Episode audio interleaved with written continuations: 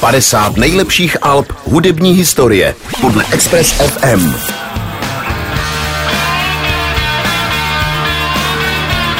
V roce 1994, do kterého vás zavedeme už za pár okamžiků prostřednictvím 13. příčky mezi 50 nejlepšími alby hudební historie podle Express FM, se stala spousta zajímavého. Začala vysílat první komerční televize TV Nova. Nelson Mandela se stal prezidentem jeho Africké republiky a americký zpěvák Sonny Bono, mimochodem bývalý manžel Cher, byl zvolen americkým kongresmenem. V Seattlu právě končí grunge a v Manchesteru se narodil Britpop. A nás čeká pohled na debit, o kterém se většině kapel za celou kariéru jenom sní. V refrénu otvíráků Rock and Roll Star Liam Gallagher zpívá Tonight I'm rock and roll star. Bylo to uvěřitelné a do určité míry senzační. Bráchové v adidasových teplákových soupravách, Mikado účesy a deska hitů. Na začátku 90. let založili kytarista Paul Arthurs, baskytarista Paul McGuigan a bubeník Tommy McCarroll skupinu s názvem The Rain. Nespokojení se svým původním zpěvákem skupina vyzkoušela Liama Gallaghera jako frontmana, který na oplátku navrhl název Oasis pro kapelu. Když kapela v roce 1991 začala hrát živě, pozval Liam do kapely svého staršího bratra Noela. Místo, které Noel popsal jako malé p- město, kde se všechno děje. Je tady jedna hospoda, jeden bookmaker a je to. Ačkoliv byly v této době písně z Alba prezentovány jako kolekce převážně spontánních skladeb, mnoho z nich bylo ve skutečnosti složeno před lety Noelem Gallagherem, některé před jeho příchodem v roce 1991, kdy se připojil ke skupině. V každém případě témata vyjádřená na desce zasáhly Británii v tom nejlepším slova smyslu.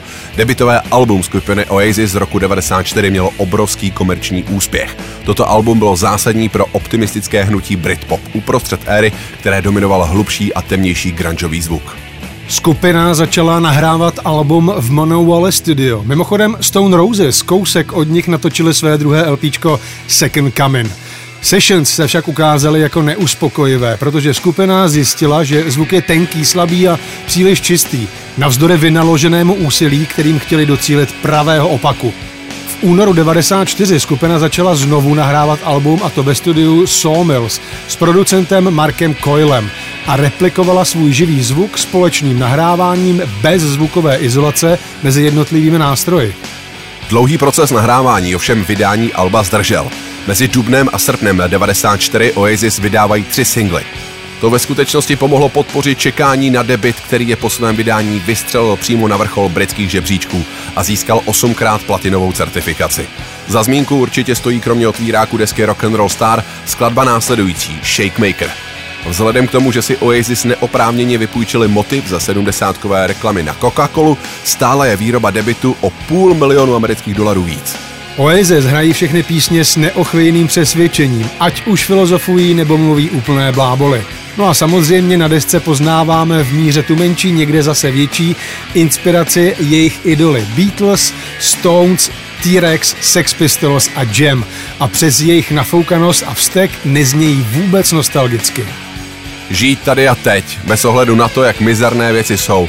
A pokud máte chuť se napít a zasmát se, odpočinout si, Kalegrové pro vás mají zcela mimořádnou pozvánku. Jak jednou řekl Noel, tam, odkud pocházím, se lidé nestali rokovými hvězdami. To se stalo jiným lidem. Naštěstí dodáváme my, v tomhle se úplně spletl. Tady už je nový začátek jedné z nejsignifikantnějších devadesátkových desek, single Rock and Roll Star.